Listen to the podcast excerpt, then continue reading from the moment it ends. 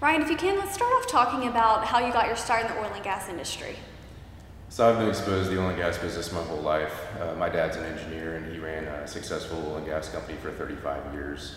Uh, when I was a kid, he used to take me out on location and I was always fascinated by the, the sheer magnitude of the heavy machinery and equipment. Uh, ironically, he advised me not to go in the oil and gas business because of the tough times in the 80s and 90s.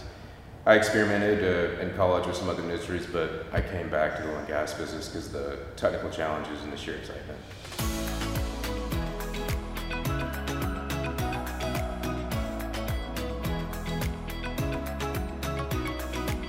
Took your father's advice, I guess, looking elsewhere, but also ultimately chose this path. Can you talk to us a little bit about the path that you took to get to where you are today once you were professionally working? Sure. So since Taprock got started, uh, my focus was always to build a company that was capable of executing um, with through development. You know, re- getting returns through the drill bit. And it was the model my dad uh, was able to execute on for over 35 years, like I said.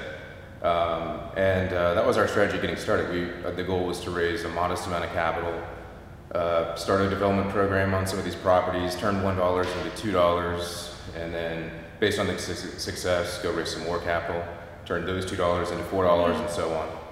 And uh, so we had a chance meeting with NGP, and uh, those guys were great. They supported us in trying to think bigger, uh, asked us to consider leveraging the experience in the Delaware Basin, and, uh, and really that's what happened. So, and, and today, Taprock, we're in the Delaware Basin.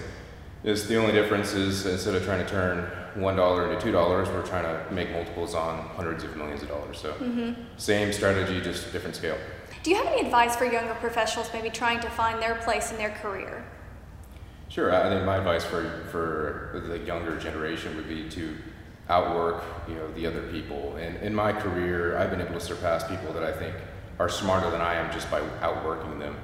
You invest a lot of time late nights uh, working on some pretty non-glamorous projects that you don't think are being noticed, but um, you, you find that you get respect from your peers and you do get noticed. And good management teams do notice that work. And good management teams also try and reward those individuals and promote them into more prominent positions where they can have a bigger impact in the organization. I think there's no substitute for drive.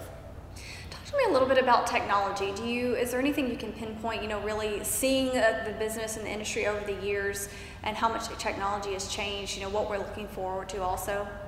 Yeah, absolutely. Technology has been huge. I mean, mm-hmm. you look at uh, what, how wells were being completed four and five years ago, and, and today the returns and the the uh, EURs, the productivity of all those wells is can be double in some areas, and it's a testament to understanding the subsurface is also a testament to understanding the geomechanics in the reservoirs and how we complete them. So, you know, in terms of operations, it's been huge, but also just in terms of data analytics, it's been huge.